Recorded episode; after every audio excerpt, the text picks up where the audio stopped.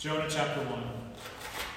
Now the word of the Lord came to Jonah the son of Amittai, saying, Arise and go to Nineveh, that great city, and call out against it, for their evil has come up before me. But Jonah rose and fled to Tarshish, away from the presence of the Lord.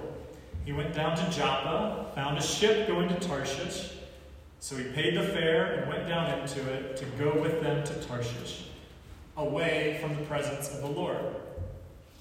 But the Lord hurled a great wind upon the sea, and there was a mighty tempest on the sea, so that the ship threatened to break up. Then the mariners were afraid, and each cried out to his own God. And they hurled the cargo that was in the ship into the sea to lighten it for them but Jonah had gone into the inner part of the ship and had lain down and was fast asleep. You? So the captain came and said to him, What do you mean, you sleeper? Arise, call out to your God. Perhaps the God will give a thought to us that we might not perish. Amen. This is the reading of God's word. Alan,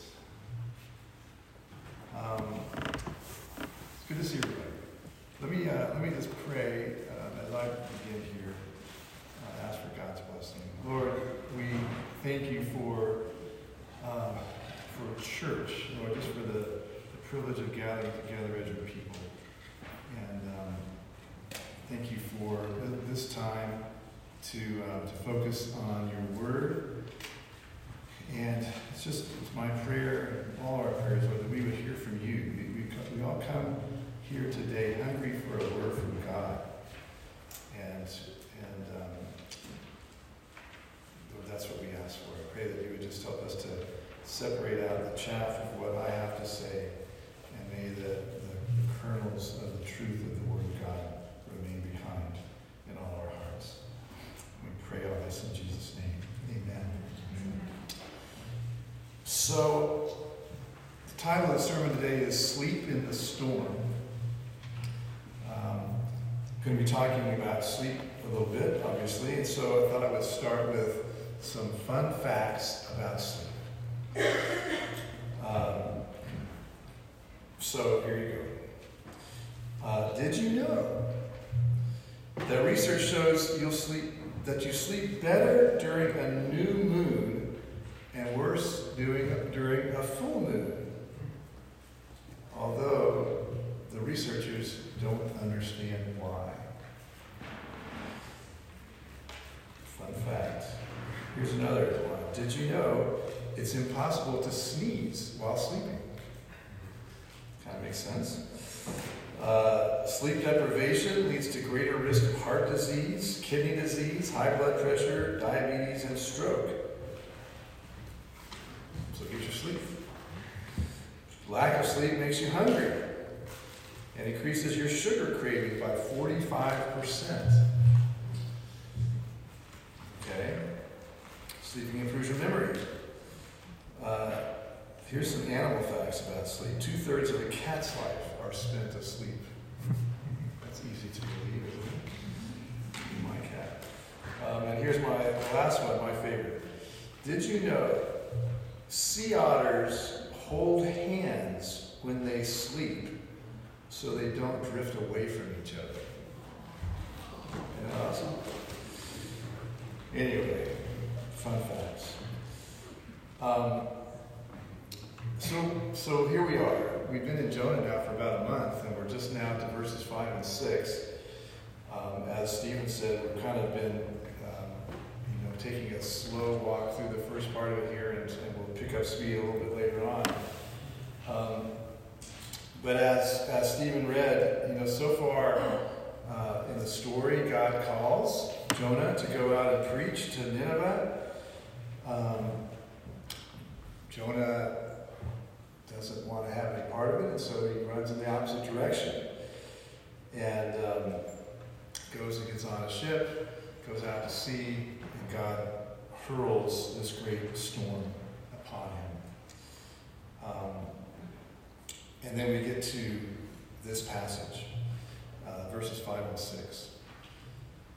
Um, so I want to first look a little bit at just at the different characters in the passage and, and um, try to make some observations there and, and, then talk more about this whole concept of, of sleep.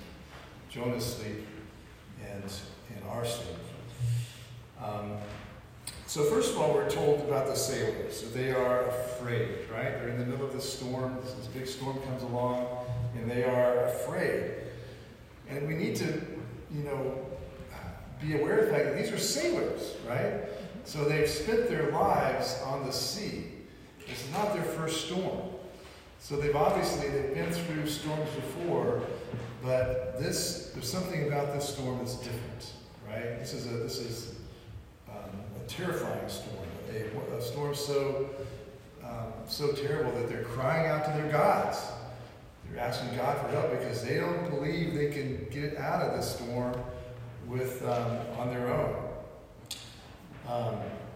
So their response actually is, as a, as a Christian point of view, their response is kind of is admirable because their first response is to is to cry out to their gods. Now they're they're polytheistic. We understand, you know, from this time and place and history. Um, so it's common for people to have personal gods and family gods and national gods, or all kinds of different gods, and um, that's how they understood the world worked. And so the first inclination was to cry out to their God for help because they're desperate. And then they start throwing the cargo overboard, right? Um, as Christians, I mean that's a good that's a good model, right? Pray first, take action second, right? So there, it's a it's an admirable uh, pattern that they've set out there. Um, and in contrast with Jonah, um, there they appear to be, um, you know, doing the best they can in the relationship with the God that they have. Um, while Jonah, who's supposed to be the religious guy, the hero of the story, he's actually, you know, going the opposite direction. In fact, Jonah um, well, we'll get to Jonah later. But um, these guys, I think it's just worthwhile to notice, these, these men were calling upon the only gods that they knew. Their, their first reaction was to look beyond themselves and, um, and ask for their gods for help. Um, you know, we could say this is like foxhole religion. You've heard that term, where you know it's the faith that kind of passes after the after the, the storm passes. And and that may be the case with this. We're not really, you know, we don't really know. Um,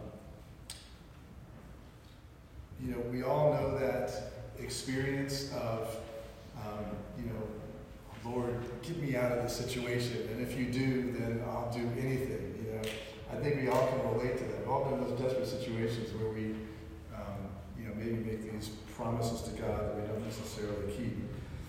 But I don't think I don't think the author is actually critiquing their faith here, um, but rather is really kind of co- contrasting them with Jonah, because they're they're the ones, even though they're pagans, sailors, they are crying out to the God that they know. Um, Jonah, on the other hand, knows the true God, knows what he should be doing, and he's not doing it, right? So, what has Jonah not done? Well, obviously, he hasn't obeyed. You know, God told him to go to Nineveh, he goes the opposite direction. But also, he hasn't even prayed, right? Interestingly, we haven't heard a word out of Jonah yet. Um, you know, there's no uh, dialogue with God. There's no, hey, God, I really don't want this assignment. You know, can you find somebody else to do this? There's, there's no, um, I don't want to, you know, I don't, know why you're asking me to do this. Why would you, why would you want me to go to the Ninevites? They're a bunch of evil, wicked people. There's no conversation, right? It's just Jonah just or Jonah just says, "I'm going the other way. I'm not gonna. I'm not gonna have anything to do with this." And the irony here is, um, you know, Jonah is told to go to preach to the Ninevites and to call to them to turn to God, right? To, to repent from their wickedness and to, and to turn to God. But here in this passage, the tables have turned, and now we have this pagan ship captain who's calling to Jonah and telling him to pray, telling him to turn to God because he hasn't turned to God yet. Um, so it, it's quite a, a um, indictment on Jonah that not only is he is he um, not doing what God is calling him to do, this pagan ship captain is kind of doing what Jonah is supposed to do.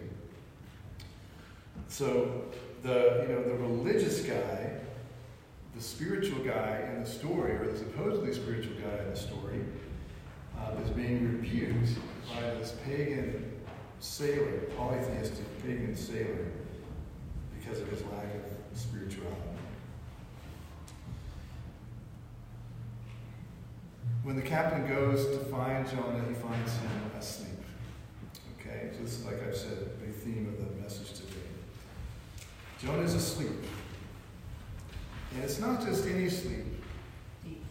It says, it says it's a deep sleep.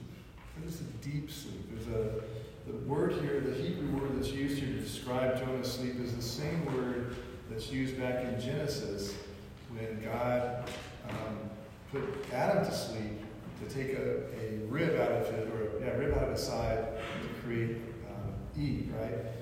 So this deep sleep, this is not like just, you know, a nap. This is not like, a, you know, a heavy sleep. This is like he's comatose, or, you know, he's like anesthetized almost. Um, and I think the, the, um, the reason that he is, or we can, we can speculate that the reason that he is,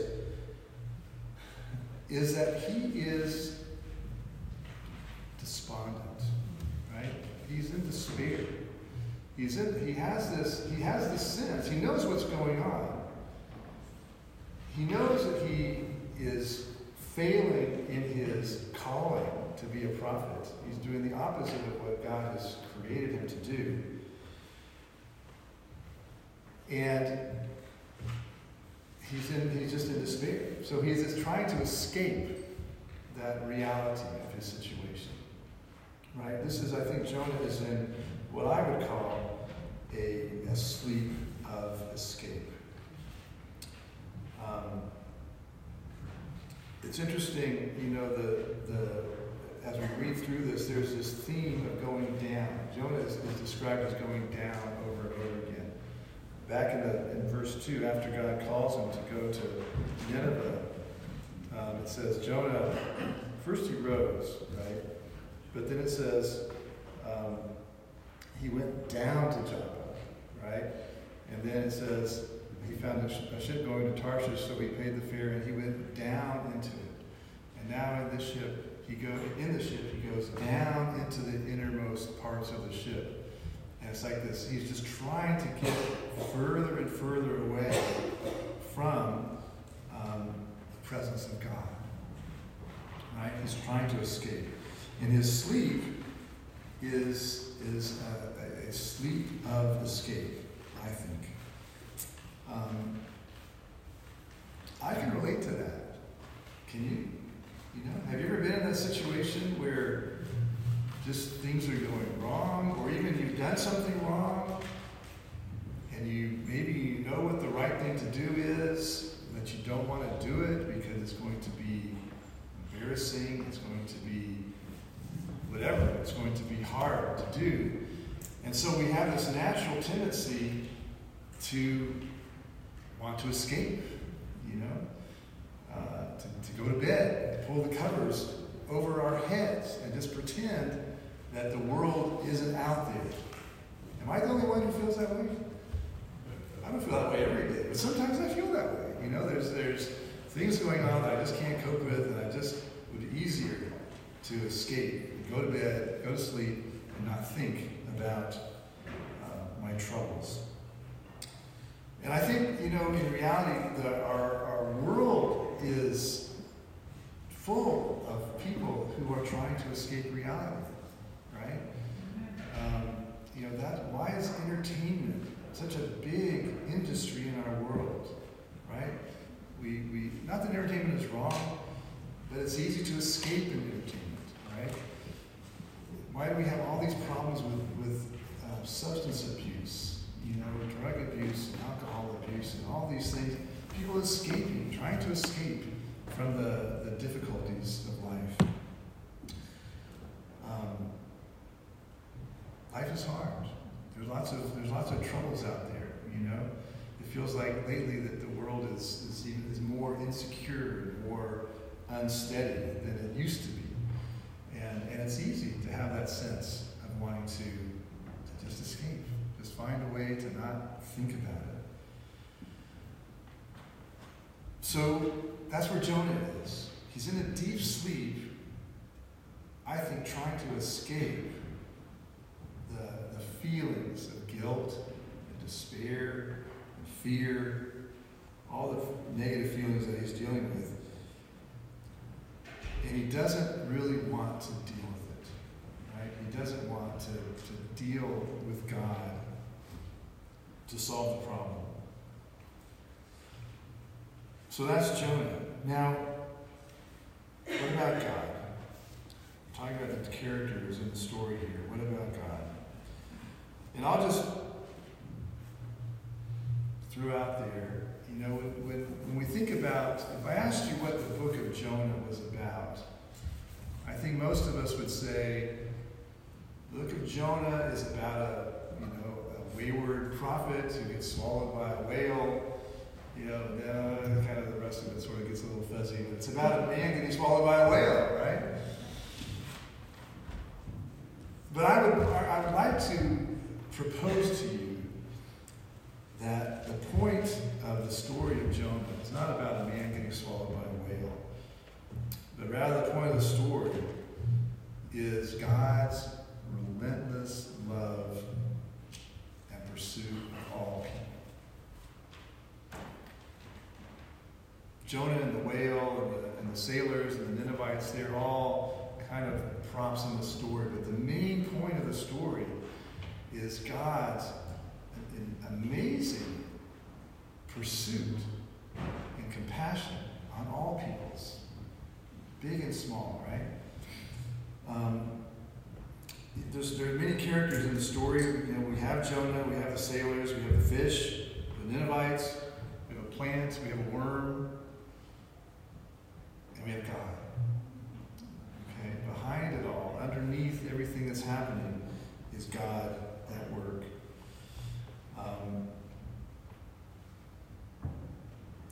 God is calling Jonah to have a better understanding of God's own heart. Uh, Jonah's understanding of God was deficient. Jonah thought that really he was sort of like the poly, polytheist. He thought that God was the God of Israel only. And he didn't want to share God with these other nations outside of Israel. He didn't understand the, that God's grace and mercy extended beyond the boundaries of Israel. But what's amazing is that God is not content to leave Jonah in his racism and in his misguided theology. That God pursues Jonah to, to open his mind to understand who God really is and what God's really all about. So God comes and he shakes up Jonah's world. Um, you know, if, if God had only been interested in the Ninevites, if the main point was that God wanted somebody to preach to Nineveh, he could have gotten a, a more obedient prophet, right? He could have got somebody else to do the job. But he called Jonah because he knew that he had some work to do in Jonah's life. Um, so you may be asking, you know, where in these verses do I see God pursuing Jonah? And I believe it's through the ship captain. Um, when we look at the, the, the, words that he uses to speak to Jonah, they're almost the same as the words that God used um, back in the very beginning when he first called Jonah to go to Nineveh to preach. Back in, in verses 1 and 2, it says, um, The word of the Lord came to Jonah, the son of Amittai, saying, Arise, go to Nineveh, that great city, and call out against it, for the girl has come up before me. When the ship captain comes along, he uses some of the exact same words. Um, he says, he says, arise, just like God did, and call out to your God. Those words are the exact same words used back in verse 2. He says, Perhaps God will give a thought to us that we may not perish. So this, the captain comes to Jonah in the same way that the word of the Lord came to him in the very beginning, calling him to rise up and call out. But now Jonah is being told to call out to God by this pagan ship captain. Again, here's the religious guy telling the, the or here's the pagan telling the religious guy to pray. Uh, oddly enough. This, I believe, is God in pursuit, right? This is God speaking to Jonah. These are God's words coming to Jonah. You know, it's like that song we sing, God's His goodness is running after me. God is a God who runs after us. And here is God coming after Jonah, even though he's trying to bury himself in the bottom of the ship, trying to sleep, to ignore the world and hide away. God comes to him and shakes him up and wakes him up and calls him to come out of this, this deep sleep. Jonah somehow thinks he can run away from the presence of the Lord, but God will have none of it.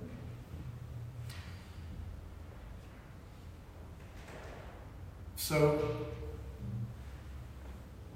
the storm, as Stephen talked about a couple weeks ago, you know, this the storm is really a metaphor for life, right? We're all in a storm. We're all in a storm. And the question for us is, you know, how do we find peaceful sleep in a storm? Right? If, if Jonah is is sleeping a sleep of escape in the midst of the storm, is there a way to find peaceful sleep in the midst of the storm? So the question is not really how to avoid storms, but how do we find peace in the midst of them? When we look at, at the concept of sleep in the Bible, just taking kind of a bigger view of it, um, sleep is, is kind of seen in various ways. The understanding or the, the concept of sleep is used in various ways. Um, uh, you know, most often just normally the way that we would use it, just so and so is sleeping and whatever. Um, but often it has, you know, there's more significance attached to sleep. Um, sometimes it's actually a metaphor for death, uh, especially in the New Testament. Um, but that's not really where I want to go. I want to look at just the, the way in which the Bible treats sleep both negatively and positively. Okay? Um, because sleep can be, in especially in the Proverbs, sleep can be used to describe laziness um, or inattention to responsibility. Um, a great verse for this is Proverbs 6, verses 9 through 11. Uh, he says, How long will you lie there, O sluggard? When will you arise from your sleep? A little sleep, a little slumber, a little folding of the hands to rest, and poverty will come upon you like a robber, and want like an armed man. So in this case, you know, sleep is we're, we're kind of sounds like we shouldn't sleep, right? That if you sleep, you're being lazy, and um, and I think the point is, you know, if you love sleep too much, it's going to lead you into poverty. But there's another um, aspect of sleep where it is treated in a positive way. Uh, for example, in Psalm uh, 4, verse 8, the psalmist says, In peace I will both lie down and sleep. For you alone, O Lord, make me dwell in safety. So here the psalmist is saying, you know, it is, it's, it's, it's, that sleep is a good thing, and that we're able to, those who have confidence in the goodness and the, and the care of God are able to sleep peacefully, right? Um, so, don't want to overkill the, uh, the sleep analogy here, but I think we have to, we can't read this story in Jonah without being reminded, uh, those of us who have familiarity with the rest of the Bible, there's another story about another guy who's asleep in a boat in the midst of a storm.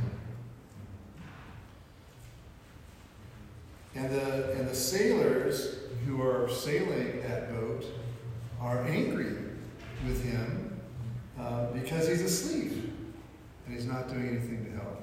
And so they wake him up. Almost the same, the, the, the, the sequence of events is almost exactly the same.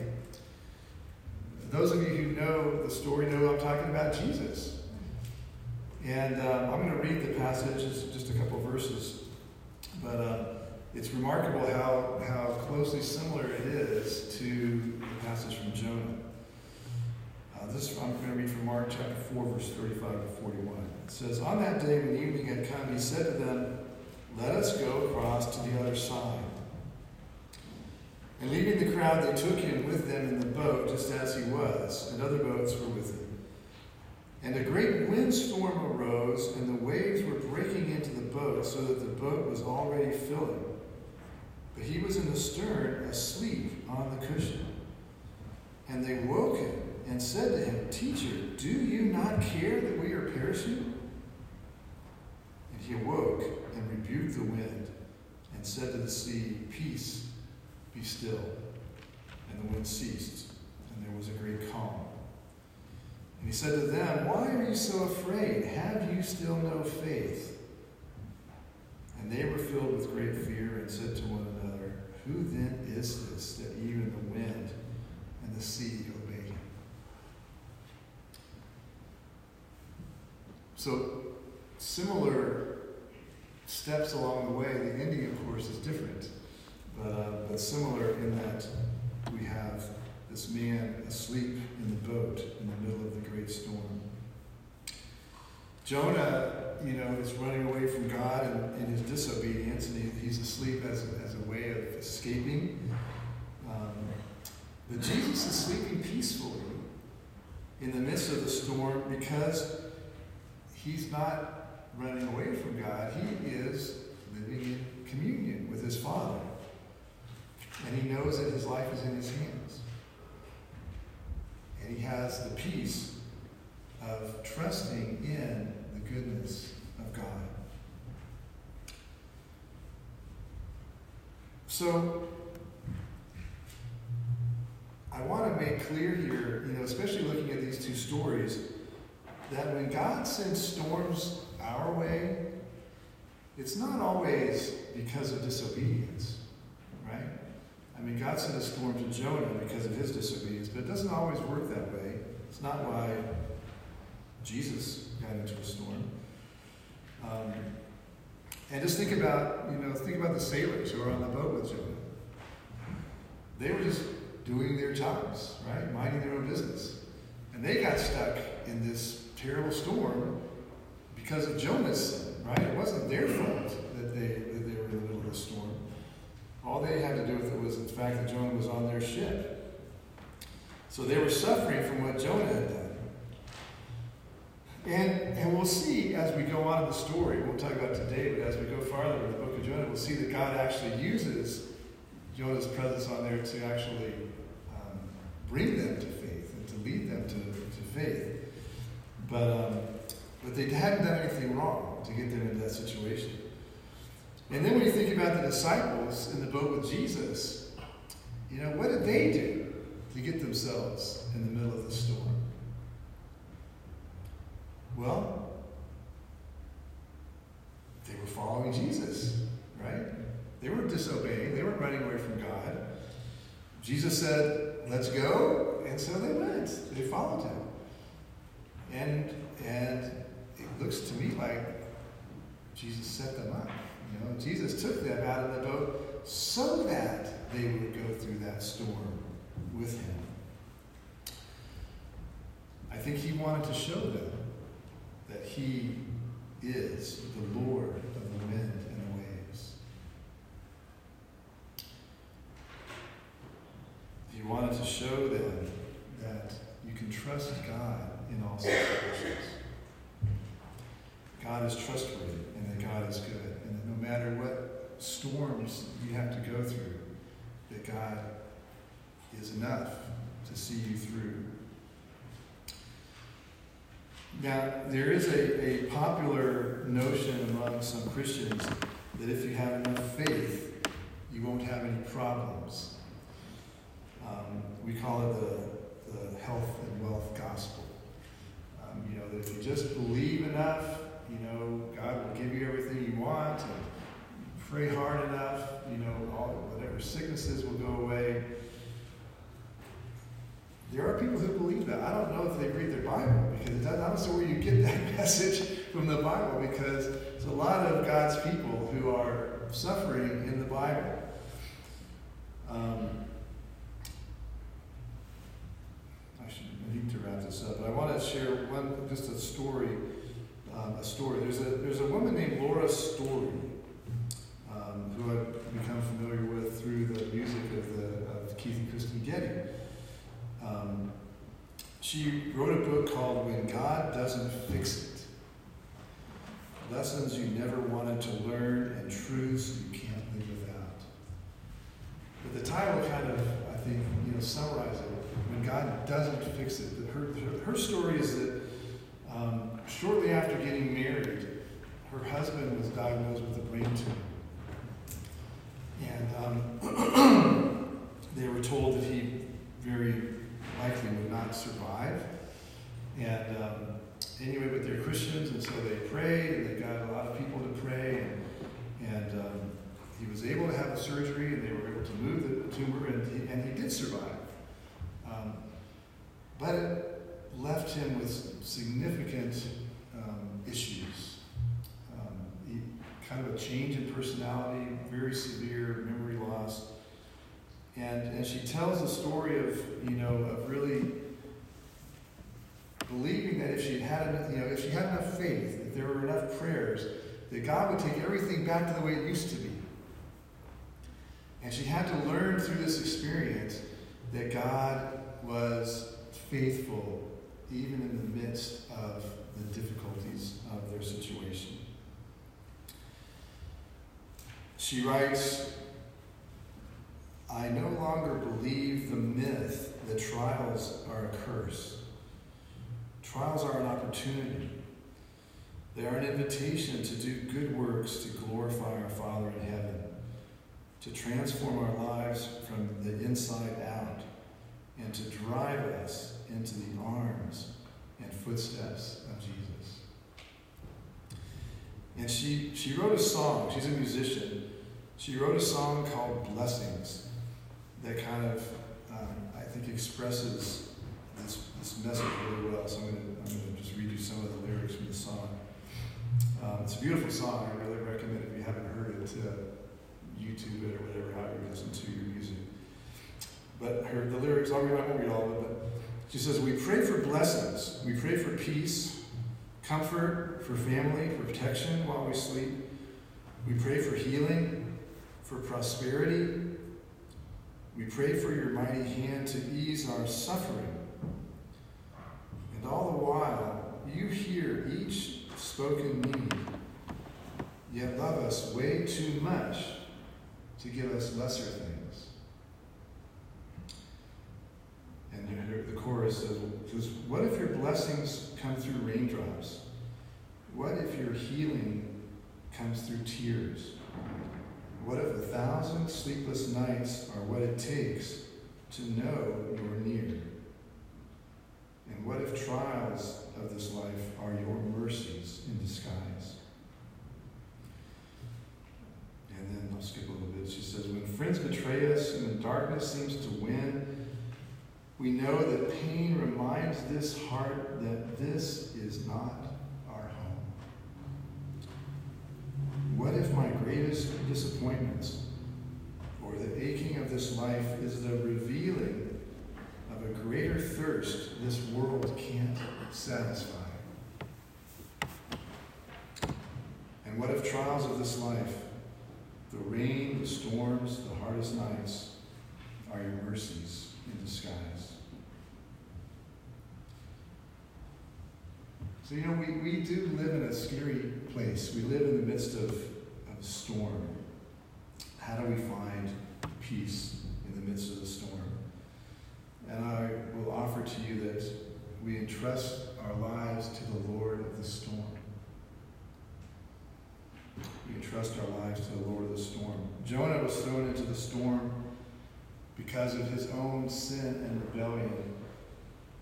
But in his death, in his crucifixion and death and ultimately resurrection, Jesus was thrown into the storm of God's anger against our sin. He died the death that we deserved in order to give us life that we don't. So faith in Jesus is not only looking to him to take away our sins, to make us right with God. Faith in Jesus means we can trust him every day. Every day, through whatever storms and trials he takes us through. We can count on his goodness even when he takes us through hard things.